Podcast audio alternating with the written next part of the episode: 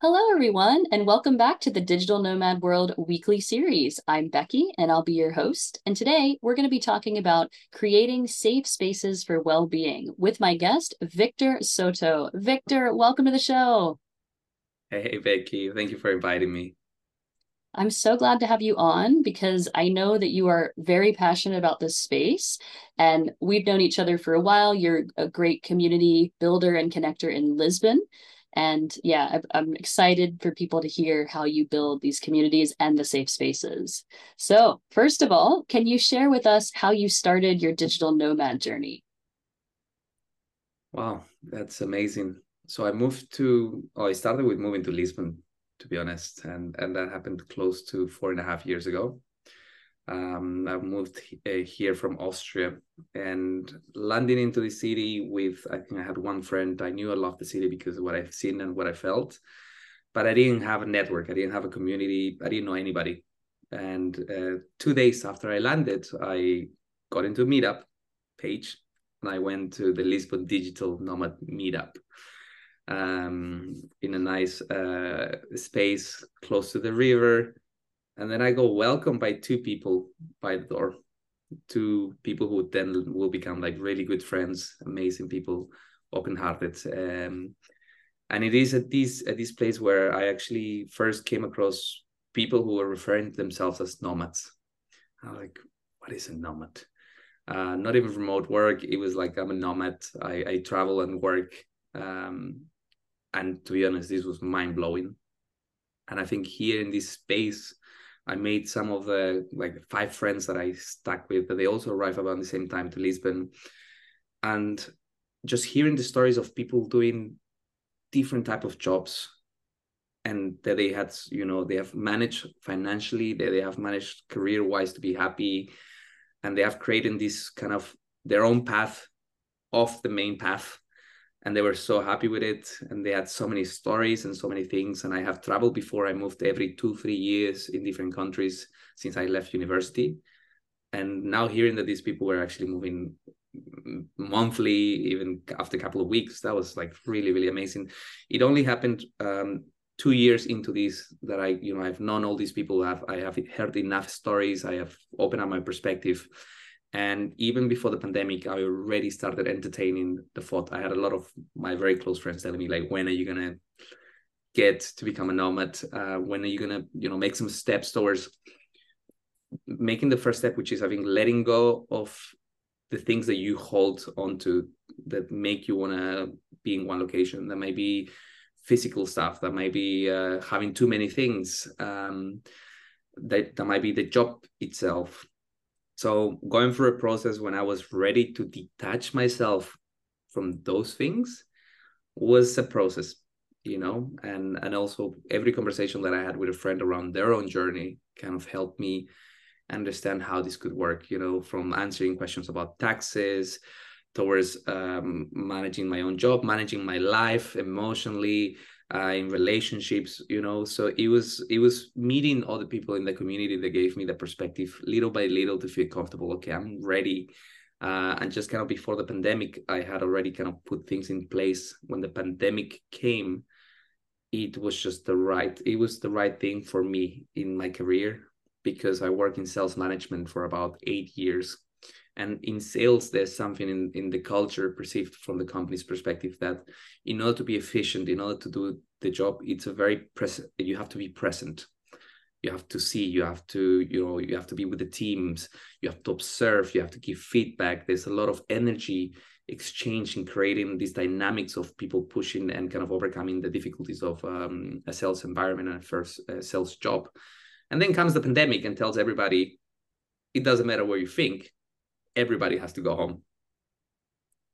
That was amazing because that gave us, that gave me, and, and I think I gave the industry um, that we have two years to figure out how do we run a sales organization within a, a larger company or a small company remotely. We had to do it. There was not a question, is this possible? Suddenly, this disappeared. I think if I would have asked any of my peers before the pandemic, can you run successfully your sales organization, it would have been no. you wouldn't even like think about this being an option. So when the pandemic kicked in and we had to find ways around how to communicate, how to keep people motivated, uh, improve communication, hiring, uh, team culture, we have two to three years of, of now clear examples that it is possible. Of course, there are challenges, but then I could become a nomad finally.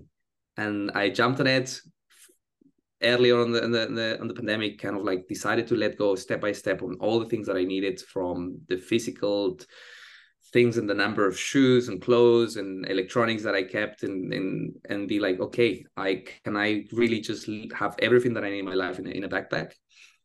That was so hard. I think this is probably one of the hardest things um, in becoming a nomad. And then, you know, once I kind of put everything in my suitcase and this is everything that I need, that was like, I felt so light, light. Um, so yeah, that's pretty much how I got started into the whole nomading, you know, the, the changes in environment to allow me to have everything in check, to allow me to show the world that I can do my job uh, on that way, and then kind of really open a number of different possibilities for me to actually professionally continue to do what I needed to do to earn my living. Plus, you know, going through the emotional and psychological process of detaching from everything and, and being able to embrace uncertainty and just being able to feel light, so I can move and make decisions on the go and kind of go explore the world and follow my friends who left me every win- every winter. You know, now it's my turn to actually go uh, say bye-bye. So that was a that was a beautiful process. Thank you for that amazing summary of what it's like to prepare to be a nomad. I think so many people go through similar things. I have to ask, has it lived up to your expectations, becoming a nomad? Yeah, it's um, definitely has been. I think it, it's, a, it's, a, it's a learning curve. And I I would lie to you if I would say that there was not anxiety, that I wasn't tired. Um, you know, I remember one of the biggest things that, uh, you know, the amazing thing is, like, I have friends who have been nomads for quite a few years. So it is so rewarding to have these friendships, because I can always call and be like, okay, I'm going through this. Um, I need feedback. I need kind of just, can you let me know how, how should I manage? And, you know, in this example, it's, I would go, um, when I went to South America the first time, and I'll have so much, I felt so sad that I wanted to see so many things, but I still had to do so much work. And, yeah. you know, it's normally when you're in a place and you have a routine and you have in the same city, you don't really have the need to want to explore so much. So now I was in a new place. There was so much to see and to do, but I had limited time. I have limited energy. I still have to do and keep focus. So trying to pull away from the two. And one of the beautiful things that a friend called Rosanna uh, shared with me was like, dude, you need to change your perspective around being a nomad. Like, you're not a nomad for six months. You're not a nomad for a year. You can choose how long you want to be a nomad. And, and you don't have to put a date, but just think about it that you can continue as long as you want. So therefore, you don't have to see everything in Mexico in these two months that you're going to be in Mexico, because you can always come back anytime. And once I heard that and I kind of processed that, I was like, okay, I could be, it's okay to just be in one part of Mexico and one city, and I'll be happy with that because I can always come back to Mexico. Um, before that, I was mindset. Just in my mind, I was like, oh no, but I, I need to go to, uh, to the different parts. I want to have all the experiences. And it's like, she's like, no, leave something for later. And you have, you have a whole lifetime that you can go back, because now you're changing your lifestyle. Your life is never going to be the same. In my mind, before she said that, I couldn't process this feeling. And when she kind of said it, it's like my, my mindset just shifted. And now I'm a lot more like peaceful when I'm like, to go to a new place. I still struggle because I still be like, oh my God. I had it in Southeast Asia um, the last winter, and I wanted to go everywhere. And I thought that I reduced how fast I moved, which was about three weeks in some places. Um, but yes, it's learning to say no in this context to, to this excitement of wanting to do things, and your friends might invite you. Um, that is also very difficult because your friends are also in, in, in their own journey of, you know, what they want to see, what they want to do. And, and sometimes you have to be realistic that you need to say no, and that's okay. Yeah, that's really important for everybody to get a hold of when they become a nomad, for their mental health, for sure. I'm glad you brought this up. And yeah, because- also, oh yeah, go ahead. because I think a beautiful point is, if you don't, then you put so much pressure on that. Uh, like if you go to a place and you're not, suddenly you see the, the impact on your work um, because you're struggling, because you're tired, because you're not able to do as many other things. Then you might, a year later, you might actually realize like you don't like this, but it's not, it's because you just, it's a, it's, it's a very long, it's a marathon. And you know about marathons, Becky. So you, we don't want to burn the fuel in, in one go by putting so much pressure in, you know, it puts pressure on relationship, it puts pressure on the financial side, it puts pressure on work by having to actually wanting to do too many things. And when you slow that down, you can allow things to just kind of like run in parallel a little bit better, you know? Yeah, don't go so fast at the beginning that you can't finish the marathon. So that's it. Well, I want to bring up something that I know you're really passionate about, and also the, so people can learn even more about the nomad journey, creating safe spaces for well-being. So can you first give us some clarity about what this means to you? Hmm.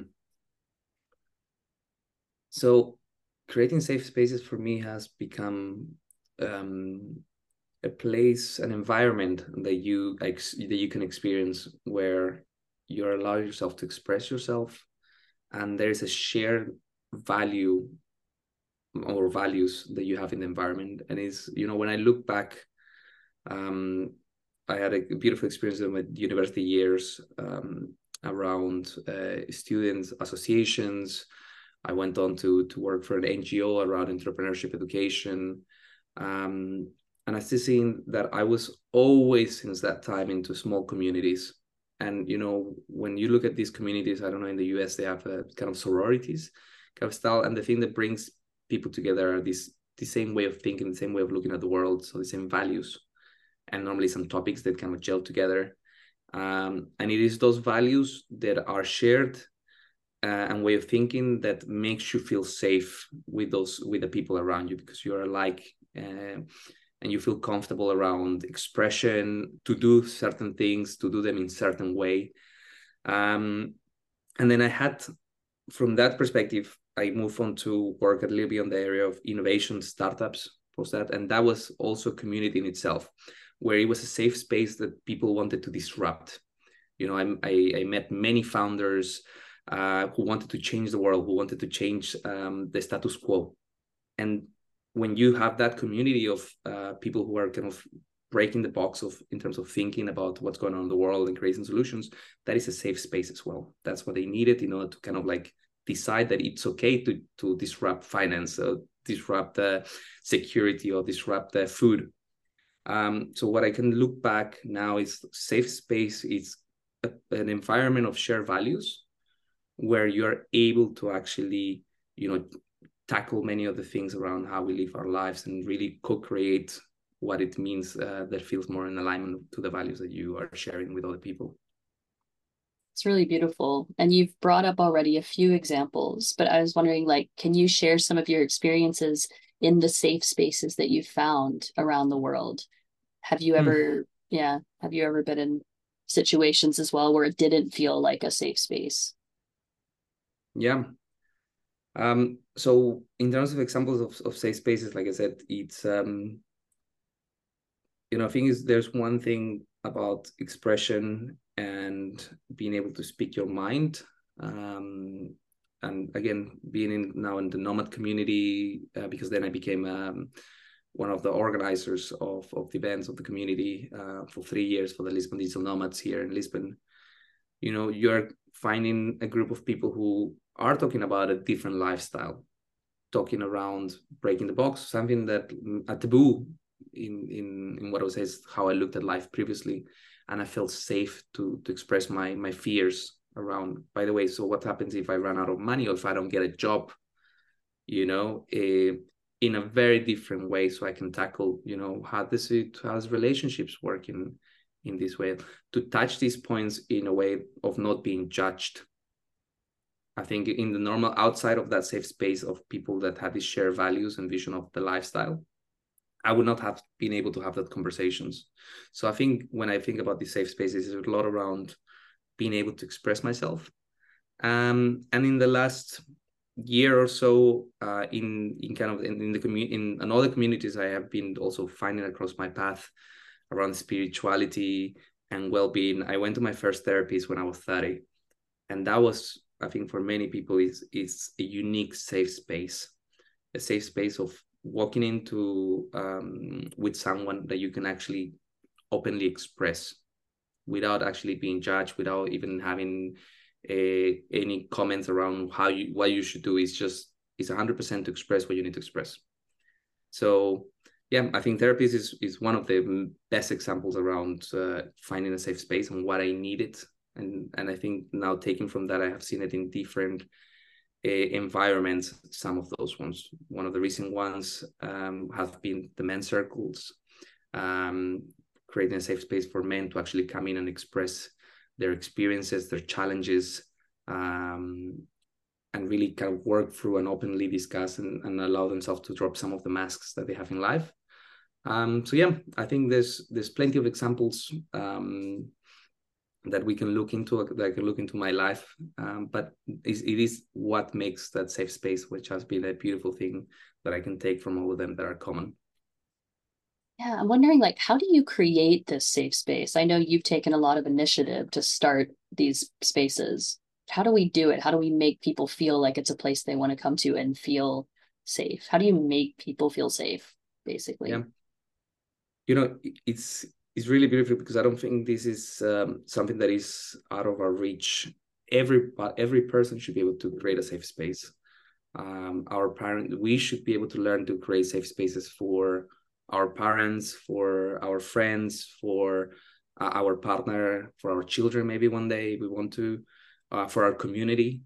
Uh, so, you know, what, what it means to have a safe space is a question that we need to continuously ask ourselves. What do we need to feel safe? Safe to express, safe to, to express when we're happy, when we're sad, whatever we're going through.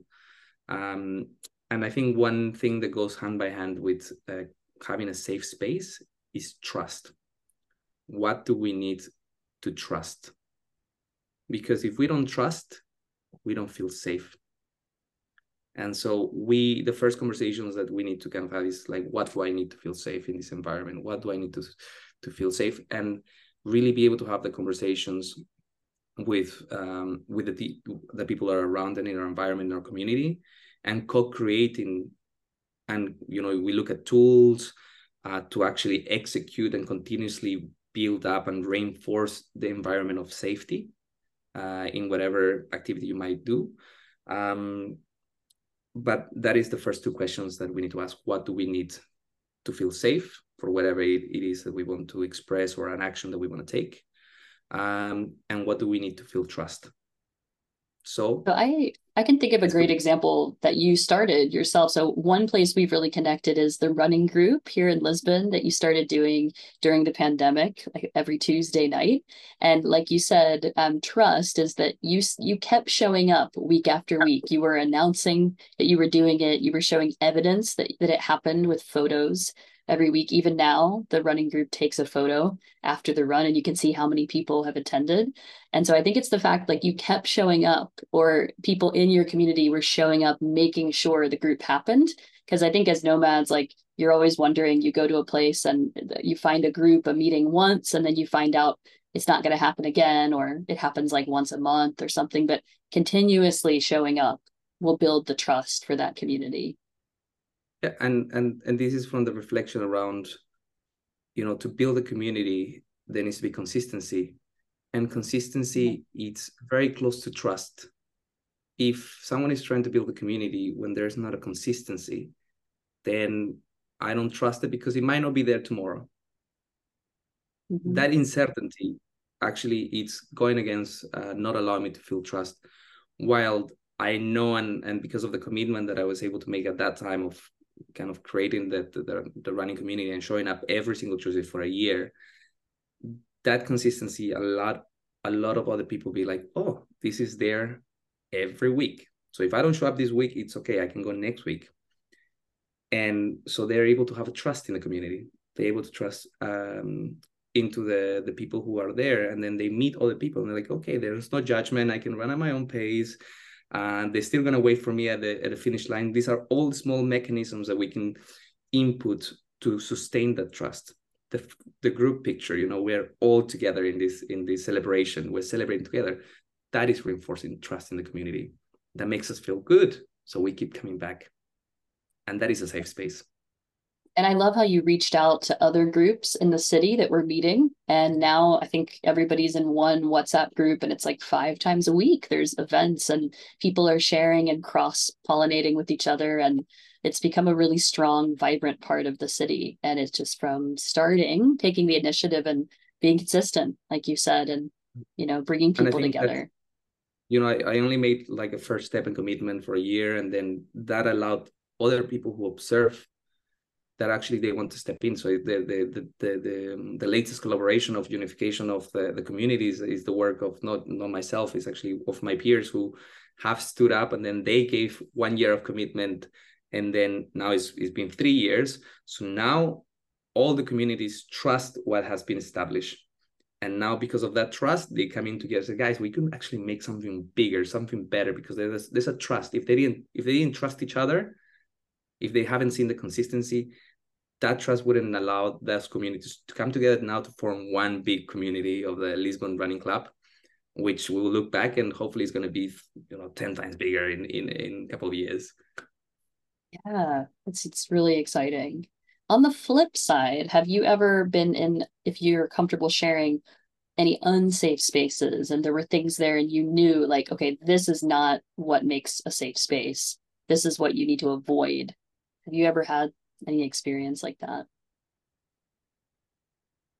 So let me, you know, I think one of the key areas when, when I felt unsafe is definitely when it comes to the environments that are playing with things that are, um, put us more in a vulnerable situation. Um, either emotionally, either physically. Um, and this one is the ones that I became a lot more conscious around, really, whatever we're exploring something new. And I can openly be, for example, in the, I had my first ayahuasca experience uh, a little bit close to a year and a half ago. Um, and I have met many, many, many people who have been working and trying out in the area of psychedelics for, for health, for well-being, uh, for such, such psychological, emotional work. And I think this is one of the spaces where I have experienced and I have seen and heard stories where entering this space of exploration, of learning about and having an experience that actually can touch on many vulnerable things. Um, if what you need, if the creating a safe space of and not understanding what I need or being able to express to feel safe uh, or have the right trust can have uh, a significant impact that then leaves you with a with a very negative experience. And, you know, that might be in an example of, um, so when I did my ayahuasca, for example, as much as I tried to, to have um, um, a safe space, I enter into um, actually doing two doses one day after the other. And I felt like because I had already paid for it, when I wanted to withdraw from not doing the second one, I was kind of like slightly pushed that I should do it. And even the financial topic around like, oh, there's no money back kind of things already was kind of like suggested on me. Um, and looking back, you know, I think that space couldn't be held a little bit together beforehand, that whatever I feel is accepted. If I didn't want to do a second session, it was one hundred percent okay to not have to do the two sessions. And I have met many people who might have signed up for longer treatments with uh, with psychedelics, for example, and then when they want to change their mind, if there's not an open space that whatever you're feeling, it's okay and needs to be expressed and maybe you need some time, whatever. When we go against what we're feeling and we're not able to express it, that creates then the judgment and then that completely blocks the experience altogether. So yeah. I think, you know, if I applied the same logic to many other, these are the most vulnerable ones, the ones that I felt like have left a little bit of a moment, whew, I didn't speak my truth. I didn't feel safe, honestly. Um, but then I can still apply that to many other scenarios when, did I say what I wanted to say? And if I didn't, I know that I didn't fully feel safe. Yeah, always follow that intuition, really listen to it.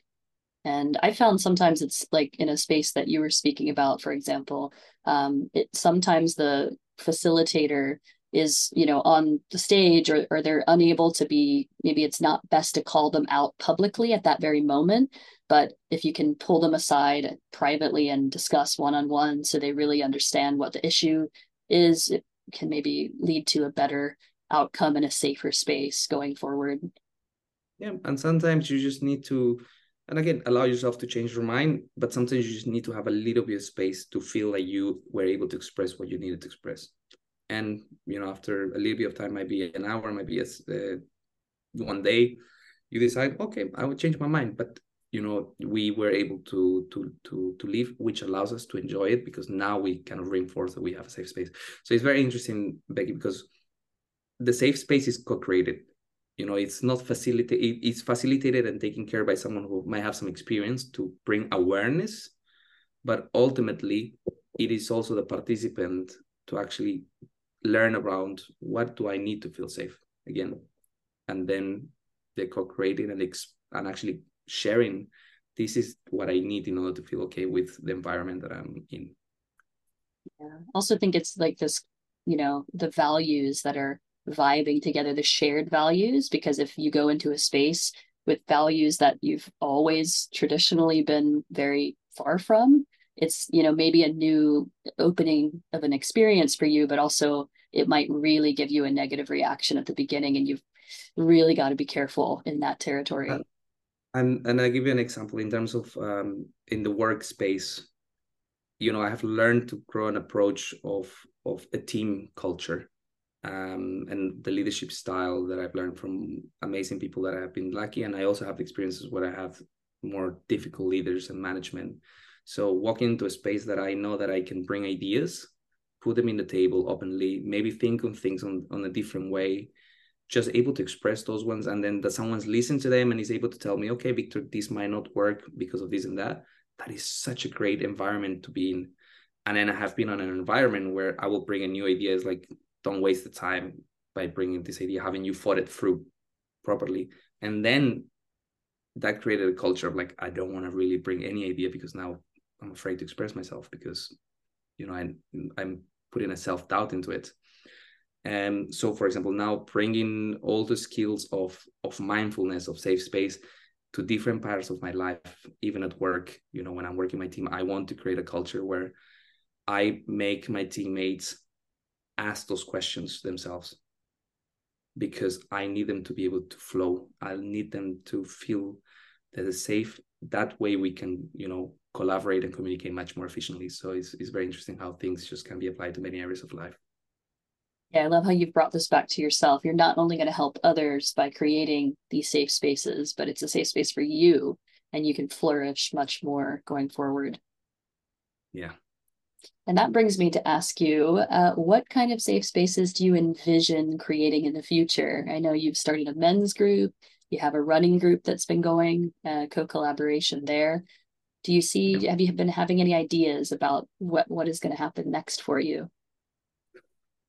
So definitely it's, I tried to look into a little bit of the areas that I I have more passionate about, the ones that are more in alignment. And, and you talked about the area, the first one about men's well-being, which has been, that I've been going through some beautiful journey and had the opportunity to to walk into very safe spaces for, you know, recalibrating, reprogramming um, a lot of the things that uh, I have gone and experienced as a man, um, both from programming of culture, society, and the things that maybe even I have programmed myself from my experiences, that now I have the opportunity to to change. But for that, I, I needed to touch sometimes very vulnerable parts of me. And, and having had the experience, I was like, okay, I would like more men around me, my brothers, my father, my friends, kind of starting within that inner circle. I would like them to know about it.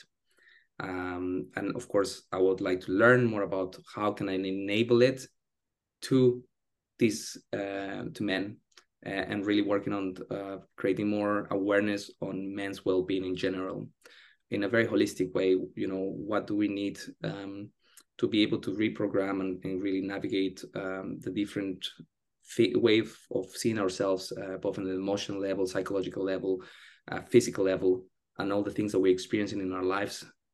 And for that, now make it a little bit my, my, my main purpose and focus over the next couple of years, um, that this is where I want to have the impact. This is where I want to, this is a journey that is both personal and is a journey that I would like to, to have for the people around me, uh, other men. Um, so a couple of first steps were, of course, the men's circles, which we've been organizing for the last couple of months here in Lisbon on a weekly basis, um, and participating in the beautiful initiatives that many other men are starting to create uh, in Europe, in the U S, um, and talking more about it, you know, breaking the taboos of many of the things that uh, men struggle with. And, you know, well-being is, is a word that covers a lot of areas um, that we haven't really tapped in before. And, you know, there's so much things changing our society that is, it's beautiful. Um, secondly, you know, I try to, to, to think that any other things in my life that could be around expression are important for me. And dancing and movement is one of those ones. So I used to D J back in my twenties, um, popular music in clubs in London uh, when I was just during my university years. That was fun, but it wasn't the most nourishing experience, I would say. Um, and looking back into, for example, static dance, something that I learned when I came here uh, to Lisbon through some of my closest friends, and, and finding a safe space where I could walk in, play around with movement and everything that was happening within me, emotions and so on, and just being able to express without feeling any judgment. It was a space for me to express myself using my body and connecting with myself. So, you know, this is one of the other areas that I am focusing for the next couple of years, because I know that it's in alignment, music, movement, and creating a safe space uh, for other people to actually have this experience. Um, yeah, so you will see me DJing in wherever I go with uh, playing some music and trying to create safe spaces for people to, to enjoy themselves and connect with themselves. Okay, so with the ecstatic dancer, you you're, you want to D J these spaces. Oh, I already D J. Yeah, that's it. Okay. So. Okay. I, I always feel a little so sad for the D J that he can't dance himself as much. You know, he can move, but I always uh, yeah. am lo looking over like, oh, wish they could join. They look a little lonely in the corner sometimes. Haven't D J'd myself, though. I don't know if it's like, if it's just my perception, but. Yeah. No, I think, you know, it's a, it's, it's a, it's a D J, um, and this is one of the things is like you observe, you're connected to the people and you're not in another world. You're, you're there, you're guiding the people for the music journey. And, and again, this is, you know, I used to guide people from a great night at a party from, you know, ten P M until two A M Uh, because you want to get them through that roller coaster of emotions and feelings and, and energy. Now I get to do it in a very different way. I want to get them on a roller coaster of connecting themselves for music and sounds and their body. So I'll pick the sounds, I'll pick the music, I'll pick the place. Uh, and as you know, static dance is about creating a safe space of expression because there's no drugs, there's not verbal communication within the dancing space, um, there's not alcohol, and there's no judgment, there's pure love. So for me, that represents a little bit of what I need in my life. So, and what a lot, a lot of other people actually find so beautiful. That's so beautiful. Wish you the best of luck on your journey with that. And I'd love to attend a future event that you create. Hey, well, definitely. You'll be inviting all my friends. Um, that'll be hosting the next time I'm being in Lisbon, probably do a couple of months of that. Great. All right. Well, is there anything else that you would like to share with us today before we go, Victor?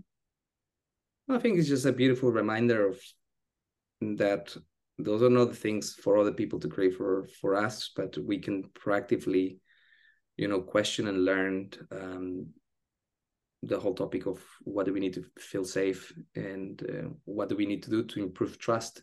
Because I think that's how we can elevate the level of connection that we have with others um, and the depth of relationships that we have. You know, we don't get to the next level of knowing someone unless we have elevated trust and that we have elevated. So I would only recommend is just pick one person, pick one of your friends and be, how can I do you have the trust? What do you need to have trust? And you might come out with many different words, and now you have to try to act on those ones and provide that for others. And then you also get to say, what do you need? So let's make it a very applicable thing. Just pick one person, pick one of your friends that you want to take the relationship and the friendship to the next level. And they can hold a safe space for you. You can hold a safe space for them. It's easy. So powerful. Thank you for sharing that. Well, if, if people want to follow you, where can they go? Well, you can go to my Instagram, arroba at V E Soto, so V E S O T O. Um, but yes, I, that's where normally I share all the, um, and then you have the link tree with all the all the things about the static dances and the men's circles uh, and everything else that I will be doing when I'm traveling. All right. Thank you so much for, for coming onto the show today, Victor. It was so good to learn about this topic, maybe something that people haven't thought so much about before, but something that's so important for our everyday lives. Yeah, really appreciate it. Thank you for allowing me to share like uh, different parts of my story, Becky. That's really, really very happy to, to do that with you. Thank you. And I hope you have a wonderful day. Enjoy sunny Lisbon, eh? Thank you. Yeah, that, just like this behind me, just like this. But it's actually very sunny because I have the sun actually on my face, as you can see here.